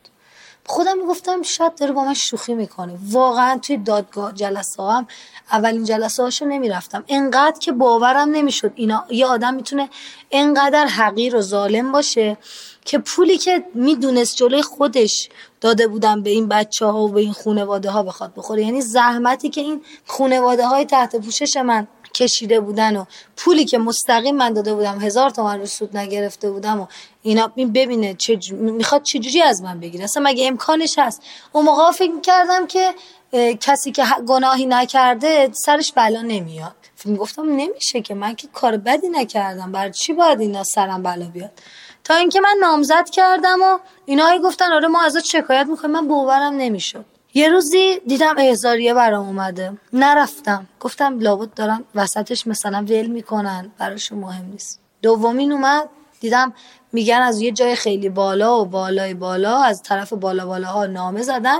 به خاطر اینکه آشناشون بودن مستقیم حکم جلب منو دادن. اومدن منو جلوی شروین جلب کردم من تازه با شروین حق کرده بودم. من فقط نگاه می‌کردم. نمی‌دونستم باید چی بگم. و آدمایی هم که اطراف من بودن همه می‌دونستن که چقدر حق با منه و صد درصد موضوع حق با منه چون دیده بودن. خانمای تحت پوشش هم گریه می‌کردن نفرین می‌کردن. یعنی یه وضعیت این آشورا مانند داشتیم ما. خلاصه جلب منو گرفت و منم بابام یعنی پول داد. کارگاه رو تعطیل کردم پول پیشو گرفتم همه اینا رو کردم که بتونم بدهیمو بهشون بدم. بدهی که بدهیشون به من بود. دیگه دادم و فهمیدم اون موقع که بیگناه پایدار که نه بالای دارم There's never been a faster or easier way to start your weight loss journey than with PlushCare. PlushCare accepts most insurance plans and gives you online access to board-certified physicians who can prescribe FDA-approved weight loss medications like Wigovi and Zepbound for those who qualify. Take charge of your health and speak with a board-certified physician about a weight loss plan that's right for you. Get started today at plushcare.com slash weight loss. That's plushcare.com slash weight loss. Plushcare.com slash weight loss. Millions of people have lost weight with personalized plans from Noom, like Evan, who can't stand salads and still lost 50 pounds. Salads, generally, for most people, are the easy button, right? For me, that wasn't an option. I never really was a salad guy. That's just not who I am. But Noom worked for me. Get your personalized plan today at Noom.com. Real Noom user compensated to provide their story. In four weeks, the typical Noom user can expect to lose one to two pounds per week. Individual results may vary. همیرا واسه اینکه بتونه پول جور کنه برای حکمی که براش بریده بودن هر چی داشت رو فروخت حتی گوشی موبایلش رو هم فروخت و تقریبا صفر شد کارگاه تعطیل شده بود خانمهای سرپرست خانوار بیکار شده بودند. سر پروسه تعطیلی کارگاه اکثر مشتریاشون رو از دست دادند و همیرا دیگه دل و دماغ اینو نداشت. بخواد دوباره از هیچی کارگاه رو راه بندازه و بزرگش کنه. تنها کاری که به ذهنش رسیده بود این بود برای خانمایی که اونجا کار یاد گرفته بودن تو قنادی ها و جاهای مرتبط کار پیدا کنه و بفرستتشون کار کنن و بتونن خرج زندگیشون رو بگذرونن. خیلی اتفاق سختی بود براش. با پسری که چند ماه بود دوست شده بود تو کافه‌ای که دوستاش بودن و میشناختنش اومده بودن جلبش کرده بودن که ببرنش کلانتری. داستان اونقدر مزهک بود که وقتی رسید کلانتری همه کادر اونجا از سرهنگ تا سرباز همیرا رو به اسم میشناختن. به خاطر متادایی که از کلانتری با خانواده هاشون برده بود ترک بده و تو کلانتری بودن و بقیه کمک هایی که کرده بود. وقتی رفت اونجا هیچ کدوم از سرهنگا باورشون نمی‌شد همیرا جلب شده باشه. کل مدت تو اتاق رئیس کلانتری بود و داشتن با هم حرف می‌زدن و هم فکری می‌کردن که چی کار می‌تونن براش بکنن. اینقدر عزیز بود براشون. چند ماهی درگیر افسردگی شد و قید همه کارهایی که می‌کرد رو زد. نه دیگه برای کسی بسته غذایی می‌برد نه غذا برای کارتون خوابا پخش می‌کرد هیچی. قشنگ نشسته بود کنج عزلت تو این مدت شروین مدام بهش انگیزه می‌داد که پاشو چیزی نشده تو همون آدم قبلی دوباره همه چی رو می‌سازیم قصه چی رو می‌خوری و این حرفا. تا یه اتفاقی همیرا رو به حرکت واداشت. یه روز که داشت تو گوشیش میچرخید دید یکی از مادرای سرپرست خانوار که بچه کوچیک داشت و نمی‌تونست کار کنه بهش زنگ زده. گوشی رو جواب داد و حالا احوال کردن و اون خانم با کلی خجالت گفت همیر خانم نمی‌تونی یه بسته غذایی برامون بیاری؟ ما چند وقت یه چیزی نخوردیم و اوزامون خرابه. امروز به این فکر افتادم برم سیغش هم بلکه بتونم شکم بچه سیر کنم. این حرف همیرا رو بیدار کرد. به اون خانم گفت نمی‌خواد اون کارو بکنی من هر جوری شده برات بسته میارم. و استوری گذاشت و داستان رو گفت و دوباره شروع کرد با حمایت مردم بسته غذایی پخش کردن برای خانواده ها کم کم همه کارا را از سر گرفت و از فاز افسردگی در اومد. به روال عادی برگشت به امید اینکه یه شرایطی به وجود بیاد و بتونه کارگاه رو تو شرایط بهتری دوباره راه بندازه. غذا دادن به کارتون خوابها، سر زدن به کهریزک، ترک دادن متادا، بردن بستای غذایی برای خانواده و همه کارا سر جاشون بود. توی پروسه کمک هایی که می‌کرد آدمای مختلف با داستانای عجیب تلخ زیاد می‌دید. یه بار یه خانومی بهش معرفی شد که تن فروش اجباری بود. رفت برای اینکه بتونه کمکی به این خانم بکنه و به مسیری هدایتش کنه که به صلاحش باشه. یه مادری بود تن فروش اجباری ببین یه وقت یکی میره رابطه جنسی داره از تنهاییش میره شوهرش ول کرده رفته یه ذرم دلش به اینه که بره یه رابطه ای داشته باشه یه موقعی یه زنی میره تنفروشی می‌کنه موقعیت به دست بیاره. من به تنفروشی میگم تنفروش اجباری که میره غذا بیاره برای بچهش. یعنی از گرسنگی میره. و بیزینس خاصی نمی‌کنه عددهای بزرگی نمی‌گیره. این زن برگشت به من گفت ببین من خودم گذاشتم کنار. من فقط بچم سیرشه. برای مهم نیست. و این بچه هر هر وقت که مثلا حرف می‌شد باش تا میمد حرف بزنم گفت خاله عموها مامانمو خیلی اذیت می‌کنن. تو عموها رو دعوا نمی‌کنی نمی‌خوای به عموها هیچی بگی. باش حرف می‌زدم. یه زنی که تنفروشی می‌کنه واقعا دیگه چیزی برای از دست دادن نداره. یعنی یه مرد نمی‌تونه اینو درک بکنه واقعا نمی‌تونه اینو درک بکنه. زنی که تن میده و زنی هم که تا الان تن نداده هم نمی‌تونه اینو درک بکنه. فقط زمانی می‌تونی درکش کنی که تو تو موقعیت دردناک اون زن یا باشی یا اینکه خودت هم تن فروشی کنی. وقتی توی تو به خاطر بچ... گرسنگی بچت میری و با یه آدمی ارتباط برقرار می‌کنی و بعدش یه عالم فش و لعنت می‌خوری و حال خودت هم از خودت به هم می‌خوره و اون نونو می‌گیری میای و مجبوری اون نونو باهاش یه غذایی بخری و با بچت بخوری خیلی حال بدی داره. پس اون زن مثل زنای دیگه نیست که بتونی باهاش عادی حرف بزنی. اون زن به راحتی امیدوار نمیشه. اون زن حتی شاید هیچ وقت امیدوار نشه. اون زن حتی دیگه به خدا هم اعتماد نداره. پس من باید یه مدلی باش ارتباط برقرار می‌کردم که این فقط دلش بخواد که با من حرف بزنه. کم کم شروع کردم. بهش گفتم که تو واقعا خیلی زن موفقی هستی یا تو تو فلان چیز می‌تونی مستعد باشی و باید با این زن همزاد پنداری کنی. یه جایی باید دروغکی بگی که تو هم آسیب جنسی دیدی. و من با این روش رفتم جلو. ببین اون زن هیچ وقت بر نگشت. ولی کن که شاید اون روزا وقتی من باش حرف می زدم حال بهتری داشت. یا اتفاق دیگه که خیلی تکرار می‌شد مشکلات آموزشی و بهداشتی بود که بارها درد سرساز شده بود. مشکلاتی که به خاطر کمبود سواد، خرافات، رسوم احمقانه و آموزش ندیدن خانواده ها براشون رخ می‌داد. یه سری دردسرای عمیقی تو کار من ایجاد میشه. کنارش تو نمی‌دونی از خنده باید چیکار کنی کجا رو گاز بگیری و از دردی هم که می‌کشی نمی‌دونی به کدوم دیواری گریه کنی. یه خانواده یه مادر اتباعی من دارم اسمش نازنینه. این توی 13 سالگی یا 14 سالگی اولین بارداری خودشو داشته. نمی‌دونسته که حامل است. بچه میره دستشویی فکر می‌کنه خیلی دل درد داره و مثلا دل پیچه شدید داره. بچهش رو توی توالت به دنیا میاره. که نصفه به دنیا میاد شلوارش رو می‌کشه بالا هول می‌کنه. بچه میفته توی شلوارش مادر شوهرش میاد کتکش می‌زنه و بعد از اینکه کتکش می‌زنه و میگه تو پسر پسرم هست بچه اولش. اسمش هم سهیله. تو پسر اولمون رو داشتیم میکشتی و پسرمون رو می‌کشیم بعد از کتک زدن بند ناف بچه رو می‌برن این اولی اتفاقی بود که براش توی 13 سالگی یا 14 سالگی افتاده. بعد میان از افغانستان میان ایران.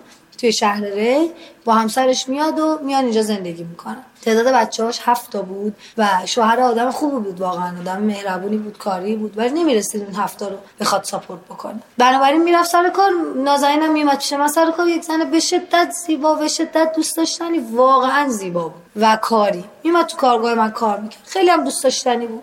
یه روزی من همیشه توی همه بستای غذاییم که شوهر دارن تو خونه میره میاد کاندوم می‌ذارم. روی موز لیوان رو هر چیزی اینو توضیح میدم چجوری استفاده کنید اینا.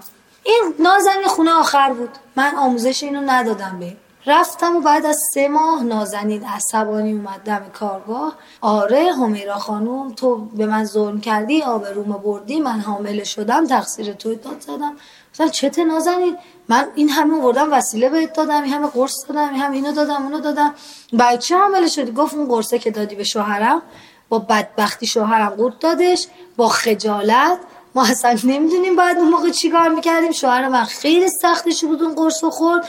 و من الان حاملم. گفتم چه قرصی خورد؟ گفت اون قرص بزرگ پلاستیکیه. من اون لحظه فقط به این فکر می‌کردم که اون چجوری پسش داده. و این بچه الان تحت پوشش من دیگه. نزدیک چهار سالش داره میشه. و بچه من دیگه. من آموزش ندادم. خلاصه که اینجور چیزا تو کار ما خیلی زیاد پیش یعنی از اینجور چیزا من خیلی داشتم که این نشون دهنده فرهنگ ضعیفه. این نشون میده که اتاقای بهداشتمون درست کار نمی‌کنن و آموزش درست نمیدن. خونواده هامون آموزششون غلطه. یعنی من حتی توی پریود شدن بچه هم آموزش داشتم. یکی از خانواده های تحت پوشش من که توی یعنی از بچه های خوب علی گودرزن و توی تهران زندگی می‌کنن با همون سمت شهر ری دخترش که پریود میشه می‌زنه تو گوشش. پرده گوش دخترش موقع پاره میشه. فقط اومده یه رسم رو به جا بیاره. آموزش نداشتن خانواده های تحت پوشش من بیشتر از گرسنگیشون آزار دهنده است. و از نظر من خانواده هایی که نیازمندن و اینجوری آسیب دیدن گرسنگیشون به خاطر آموزش ندیدنشونه. یعنی اگر اینا آموزش دیده بودن شاید انقدر عذاب نمیکشیدن و تو گرسنگی نبودن. و من همه تلاشم اینه که اول آموزش بدم بعد اینا رو شکمشون رو سیر بکنم اینجور اتفاقا که فرهنگسازی در موردش نشده متاسفانه زیاده من تا اینجای داستان سعی کردم یه مقدار شما رو با چالش هایی که همیرا تجربه کرده و دیده آشنا کنم. قبل اینکه ادامه اپیزود رو با صدای همیرا بشنویم می‌خوام یه هشداری بدم. اول قصه گفتم این اپیزود مناسب بچه ها نیست. ولی اگه یک درصد با بچهتون دارید این قصه رو میشنوید سه دقیقه پیش روی پادکست رو به هیچ عنوان با بچهتون گوش ندید. به جز بچه ها حتی اگه از اتفاق ترسناک می ترسید یا وقتی در مورد یه چیز ترسناک و تلخ حرفی میشنوید حالتون بد میشه تصویر سازی می‌کنید شب خوابتون نمی‌بره بیماری قلبی دارید و هر چیز دیگه این سه دقیقه پیش رو رو رد کنید و از جایی که صحبتهای همیرا تموم شد و دوباره من شروع کردم به صحبت کردن اپیزود رو بشنوید. معتادا یه سری موجودات متفاوت تر از هر آدم دیگه این ولی اینطوری نیستن که ماها مایی که معتاد نیستیم نتونیم بفهمیم هن. معتاد مثل اینه که تو در طول روز دلت می‌خواد پنج لیوان چای بخوری و وقتی نمی‌خوری عصبانی حالا این عصبانیت تو تو ده صد برابرش کن. یعنی روح تو وابستگی داری به اون دیگه فیزیکت هم فکر کن در درد و آزار باشه. خودشون همیشه میگن زور جنس یه ذره از زور خدا بیشتره. برای همینم خدا هم نمی‌تونه کمکمون کنه که بخوایم ترک کنیم. این جمله کارتون خواسته باشون حرف بزن از ده تا سه تا چهار تاشون رو بهت میگه آدم معتاد وقتی خماره بدترین آدم دنیاست. بی اخلاق ترین نامهربون ترین ناامید ترین عصبی ترین و وقتی نشست یعنی موادشو کشیده مهربون ترین موجود دنیا قوی ترین موجود دنیا قدرتمند ترین موجود دنیا. یعنی یه شیشه ای که مواد زده الان و نشسته تا نیم ساعت واقعا سه تا مرد نمی‌تونن نگهش دارن. چون سه نفر رو بزنه. ولی وقتی که خماره یه بچه ده ساله می‌تونه بزنتش. که از بدترین اتفاقایی که برای من تو دور دوره این طول زمانی که توی خدمتم بوده گذشته و اتفاق بر من افتاده یکی از خانواده‌های تحت پوشش من شوهرش تو خونش بود و معتاد بود. یه روز زنگ می‌زد به من مثلا بگه همر بچه‌مو کشت همر کشت منو این شکلی. دیدی مثلا پشت خط میگه بچه‌مو کشت؟ تو فکر می‌کنی که بچه رو زده دیگه؟ مثلا زدی داغونش کرده. زنگ زد به من گفت شوهرم بچه‌مو کشت پاشو بیا. من گفتم گرفته زدتش پاشو رفتم. در رو باز کرد بچه رو گذاشت تو بغل من. بچه ای که خرخرش بریده شده بود تا نصف. یعنی اندازه دو تا انگشت خرخره این بچه بریده شده بود.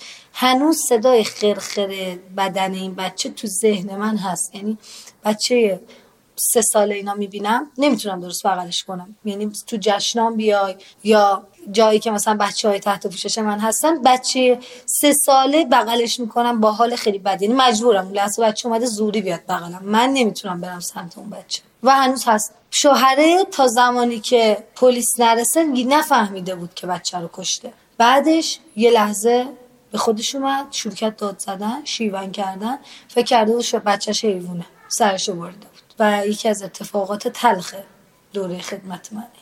یه اتفاقی که از همون اوایل در مورد بسته های غذایی با چند تا از خانواده ها افتاد همیرا دید و دنبال راهکاری بود که جلوشو بگیره این بود که خانواده ها بسته های غذایی که می‌گرفتن رو به دلایل مختلف میفروختن یا برای خریدن مواد یا دادن بدهی یا هزار تا چیز دیگه. اون بسته های غذایی برای این بود که شکم بچه های توی خونه سیر بشه نه کار دیگه ای و اگه گیر دیگه ای داشتن باید به همیرا می‌گفتن تا براشون فکری بکنه.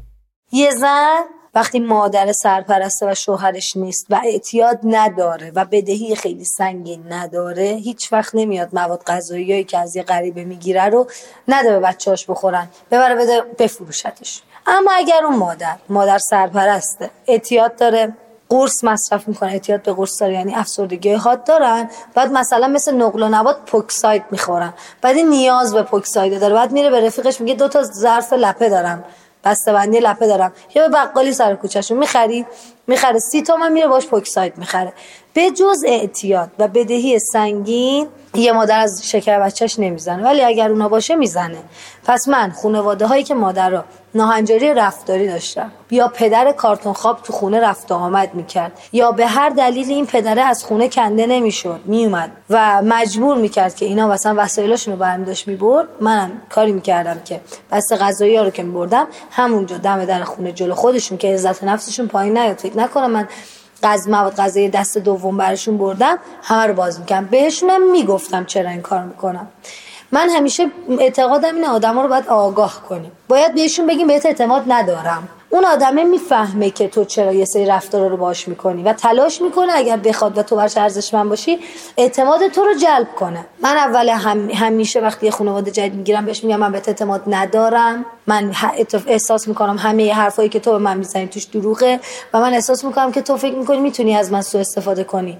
ولی یادت باشه من اینجام تا تو حالت خوب بشه. پس اگر حال من خوب باشه من حال تو رو خوب می‌کنم. پس کاری نکن حال من بد شه. اول همه ارتباطات با آدمای نیازمند همین شکلیه. واقعیت رو بهشون میگم راحت تو چشماشون نگاه می‌کنم. یه وقت برای همینم هیچ کدوم از مادرای تحت پوشش من به من دروغ نمیگن. مثلا طرف میگه خانم عمر خانم میشه 50 هزار تومن بدی به این بچه من؟ چهار تا جاسویچی دیده می‌خواد بخره. هیچ وقت نمیاد بگه همر خانم تو رو خدا میشه 50 تومن بدیم و دو تا شیر بخریم بخوریم نه. یا مثلا زنگ می‌زنه میگه همر خانم من از رفتم یه خیریه پیدا کردم بسته غذاییمون رو بهمون میده. بجا بسته غذایی برای ما لباس بردار بیار. صادقا. نمیان از من بسته غذایی بگیرن یه دیگه هم بسته غذایی بگیرن. یعنی خانواده های من با من جوری رفتار می‌کنن و من جوری باشون رفتار کم که همین الان اگه برم تو خونهشون در یخچالشون باز کنم جز وسایلی که من براشون بردم چیز دیگه ای نمی‌بینم. اگر باشه قبلش به من گفتن. مثلا سیب زمینی پیاز میره بهشون. زمین همر خانم سیب زمینی پیاز برام اومده نخری از اینجا به بعد یه مقدار سری جلو میرم. سه سه 93 همیرا با شروین ازدواج کردن و رفتن سر خونه زندگی خودشون و شروع کردن زندگیشون رو ساختن. سال 1400 لیلی یکی از کسایی که تو اینستا با آشنا شده بود و با هم برای کارتون خوابها غذا درست می‌کردن به همیرا گفت تو نمی‌خوای دوباره اون کارگاهی که داشتی و خانمای سرپرست توش کار می‌کردن رو راه بندازی؟ همیرا گفت چرا دوست دارم ولی شرایطش پیش نیومده. لیلی گفت من یه دوستی دارم شاید اونا بتونن ازت شکلات بگیرن. می‌خوای نمونه درست کنی ببرم براش؟ همیرا هم گفت آره یه سری شکلات خودش درست کرد و به عنوان نمونه داد به لیلی ببره که خبر بیاره. بعدا فهمید که دوست لیلی داداشش بوده که یه شرکت بزرگ داشته و برای اینکه این کارگاه دوباره راه بیفته دوست داشتن کمک کنن و یه سفارش بزرگ بهشون دادن و با بیانش تونست یه کارگاه تو مهرشهر را بندازه و دوباره برای خانم های سرپرست خانوار کار ایجاد کنه.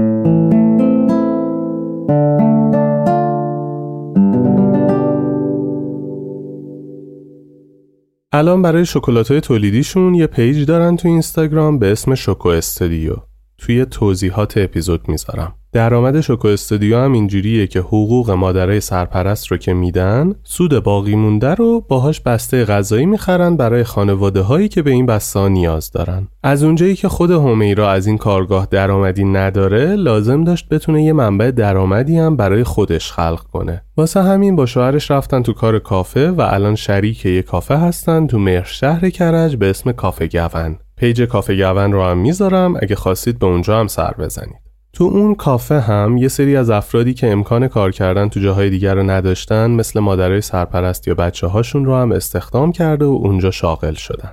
و آخرین اتفاقی که تو شروع قصه در موردش صحبت کردم همیرا سر یه دعوا به خاطر کمک هایی که انجام می‌داد بچهش تو شکمش ایست قلبی کرد و از دنیا رفت. من تا همیشه برام عجیبه که یه مادر چجوری می‌تونه اینقدر پذیرش بالایی نسبت به این اتفاق داشته باشه و با وجود این اتفاقی که براش افتاده جواب دایرکت منو توی اینستاگرام بده. یا بهتر بگم این رفتار برام عجیب بود.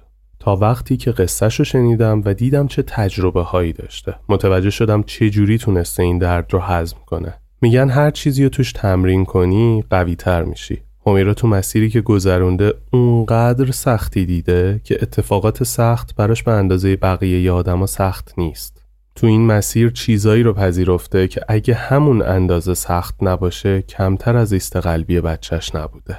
من جمله های زیادی که شنیدم از خانواده های تحت پوششم که می‌خواستی نکنی نمی کردی مگه ما گفتیم؟ مگه من گفتم این کار برام بکنی؟ آمپوری که سرنگی که کارتون خواب کرد تو پام سرطانی که توی کرمانشاه گرفتم حمله با چاقویی که از طرف یکی از پدر یکی از مدد جام شدم. دیگه. تموم اینا رو به خاطر این پذیرفتم که می‌دونی من انتخاب کرده بودم که این کار بکنم و انتخابم به خاطر حال خوبم بود. من وقتی لبخند یه بچه رو می‌بینم وقتی پرورش درست یه بچه رو می‌بینم حالم خوب میشه. من از اینکه یه روز یه بچه ای داشته باشم خودم که کنار این بچه ها بره مدرسه حالم خوب میشه. من این خاکو خیلی دوست دارم و اینکه بتونم یه ذره برای این خاک مفید باشم برام خیلی لذت بخش.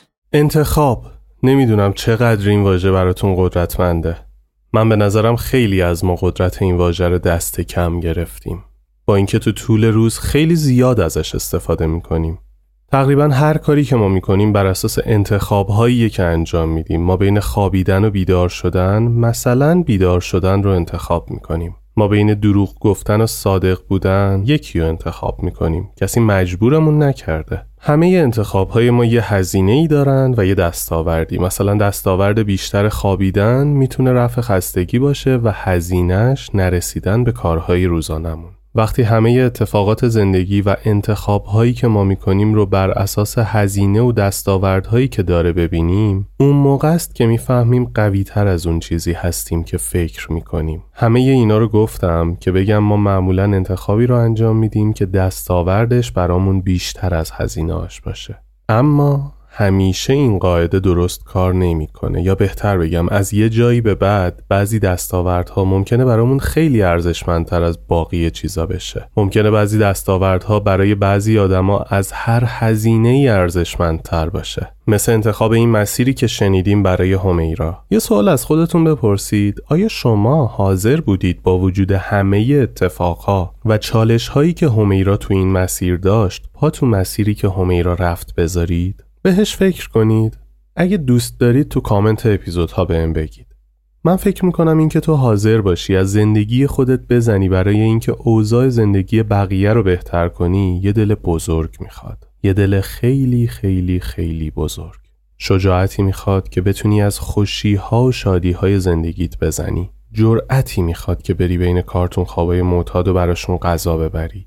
پوست کلفتی می‌خواد که به یکی کمک کنی و اون بهت بگه می‌خواستی نکنی. از خودگذشتگی می‌خواد که برای درآمد مادرای دیگه زحمت بکشی و وقتی سرت کلاه گذاشتن همه خسارت ها رو از جیب خودت بدی. و البته فروتنی می‌خواد که همه این اتفاقا رو از سر بگذرونی و دم نزنی و به کارت ادامه بدی. همیرا همه صفتهای یه مادر رو داره. مادری که هر کاری می‌کنه تا بچه هاش زندگی بهتری رو تجربه کنن و تلاشش اینه کشورمون رو جای قشنگتری کنه. مادری که خیلی جاها از زندگی خودش گذشت و خودش رو وقف بچه هاش کرد. حالا می‌خواد اسمش سندروم مسئولیت پذیری باشه می‌خواد دیوانگی باشه یا احساس مادرانه. متاسفم که اینو میگم از بیکفایتی مسئولینمون و عدم درخواست ما برای حقوقمونه که نیاز به همیراها داریم.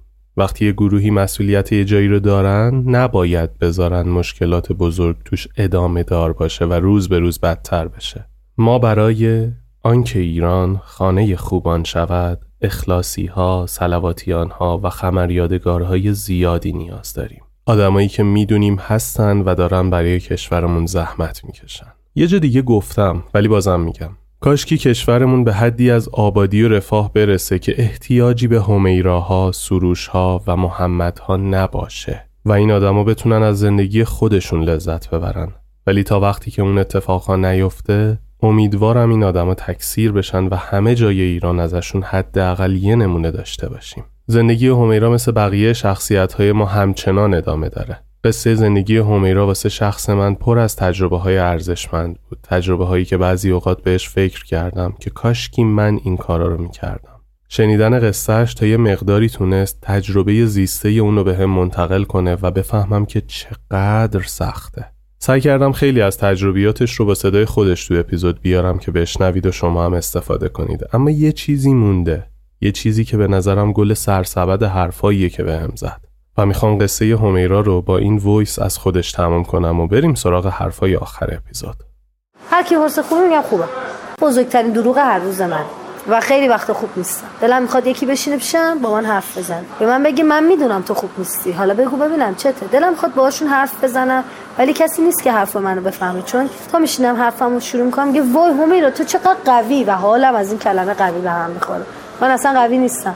فقط بلدم چجوری احساساتم کنترل کنم که خیلی وقتا نمی‌تونم از اینکه یکی به من بگه وای حمیرا تو چقدر خوبی بدم میاد. بگی تو چون که داره خودش رو زیر سوال نظر من اونا هم خیلی خفنن. و من تنها کاری که کردم اینه که فهمیدم کجا باید برم. اگه من می‌رفتم آرتیست می‌شدم هیچ چی نمی‌شدم. اگه من می‌رفتم نقاش می‌شدم هیچ چی نمی‌شدم. ولی فهمیدم که من می‌تونم به آدما کمک کنم. با کمک کردن به آدمایی کاری کردم خودم رو انقدر دوست داشته باشم. ولی وقتی آدمی میاد یه آدمی کامل زیبا خوش صحبت با استعداد میاد میشه بغل من منو بغل می‌کنه میگه وای همیرا تو خیلی خوبی؟ کاش تو بودی کاش تو من جای تو بودم کاش یکم از اخلاق تو داشتم کاش یه دونه از تو تو خونمون داشتیم. خیلی از اینا میشنوم. کاش مثلا یکی زنی مثل تو بگیرم کاش یه دونه مثلا بچه این تو داشته باشم. نمی‌دونم.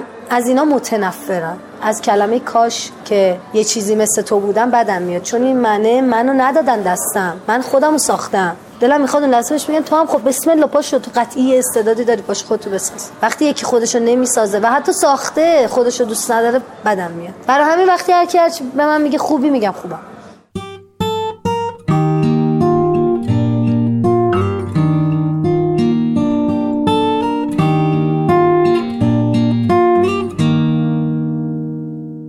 قصه همیرا عجیب بود. این قصه از اوناست که باید بعد شنیدنش زمان به خودتون بدید تا قشنگ حزمش کنید و بشینه به جونتون. من سر نوشتن و ربط و بست دادن زمان اتفاقها به هم به فارسی سخت سر این اپیزود پاره شدم. امیدوارم حسابی ازش لذت برده باشید. از قصه منظورمه.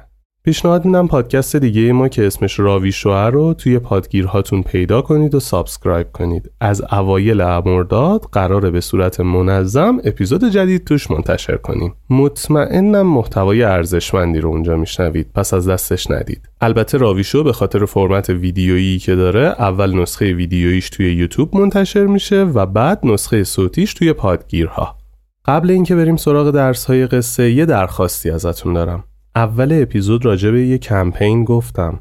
من یه کمپین حمایتی از راوی رو راه انداختم برای خرید تجهیزات که بتونم با حمایت های شما و مبلغی که جمع آوری میشه تجهیزات هم برای تولید محتوا رو تکمیل و بروز کنم. یه سری از تجهیزاتی که الان استفاده می‌کنم مستحلک شده و پروسه تولید رو به خاطر ضریب خطا و کند بودنشون به شدت پایین میارن.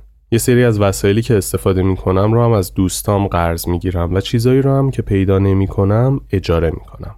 این پروسه بار فکری و هزینه ای رو روی دوش من گذاشته که سرعتم رو می‌گیره و کندم می‌کنه. تو فکرش بودم بتونم با حمایت شما مبلغی که برای خرید تجهیزات جدید لازمه رو جمع کنم و این تجهیزات رو بخرم. من این درخواست رو چند وقت پیش توی اینستاگرام از تعدادی از شنونده های خارج از ایران هم انجام دادم و تقریبا یک سوم عددی که من برآورد کرده بودم جمع شد ولی تکمیل نشد واسه همین گفتم اینجا دوباره درخواستم رو مطرح کنم هیچ اجباری برای این حمایت نیست. هیچ دینی گردن شما نیست و صرفا اگه از شنیدن راوی لذت می‌برید و براتون جذابه و دوست دارید تولیدش ادامه دار باشه محبت می‌کنید اگه از راوی حمایت مالی کنید. اگر خارج از ایران هستید از طریق PayPal و اگر داخل ایران هستید از طریق حامی باش ممنون میشم ازمون حمایت کنید. اگرم براتون سخته توی اینستا بهمون پیغام بدید تا شماره کارت مستقیم براتون ارسال کنیم.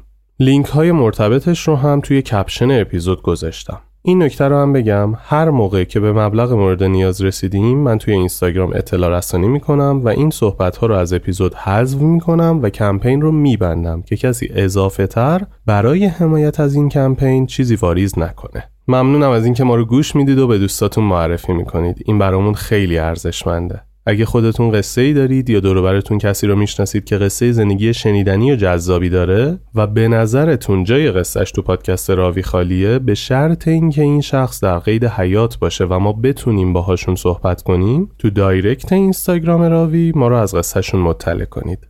کنترل شبکه های اجتماعی و کانال یوتیوب ما با پارمیدا شاه بهرامیه. تدوین صوتی پادکست رو ساسان موسوی انجام میده. طراحی هویت بسری جدیدی که داریم کار ایلناز آزادیه و غزال محبوبی هم توی کارهای اجرایی پادکست همراهیم می‌کنه. یه تشکر ویژه هم دارم از نازنین عالمزاده و محسا باروتی به خاطر اطلاعات پزشکی که در اختیار من گذاشتن تا بتونم توی اپیزود به شما انتقال بدم. ممنونم از شرکت سبز گلسار تولید کننده محصولات آرایشی بهداشتی مارال که اسپانسر این قصه بودن. بالاخره رسیدیم به آخر قصهمون. بعد نوشتن این اپیزود با خودم چند تا قرار گذاشتم.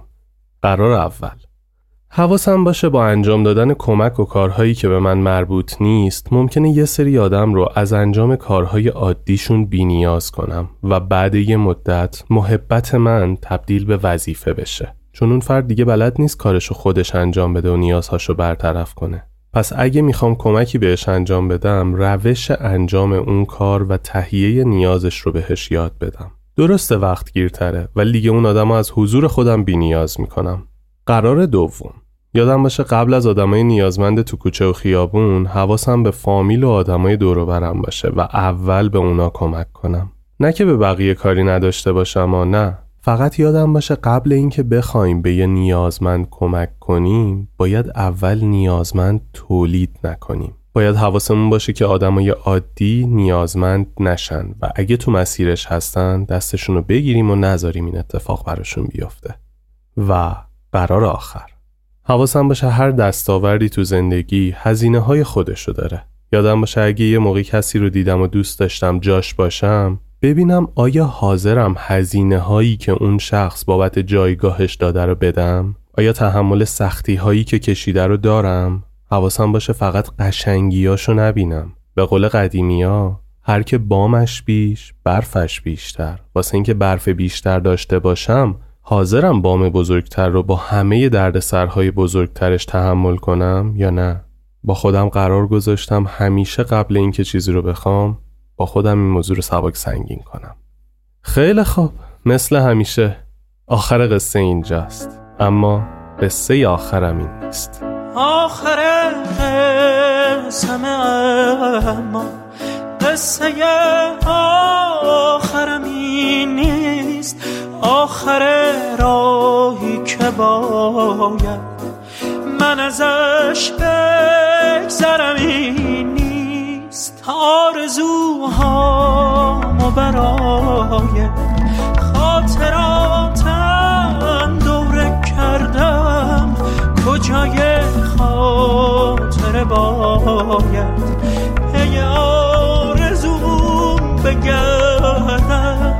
خستم از هر چی رسیدم. اگه پشت سفریست برکه امنو نمی‌خوام. وقتی موج خطریست خستم از هرچی رسیدم. اگه پشت سفریست برکه امنو نمی‌خوام. وقتی موج خطریست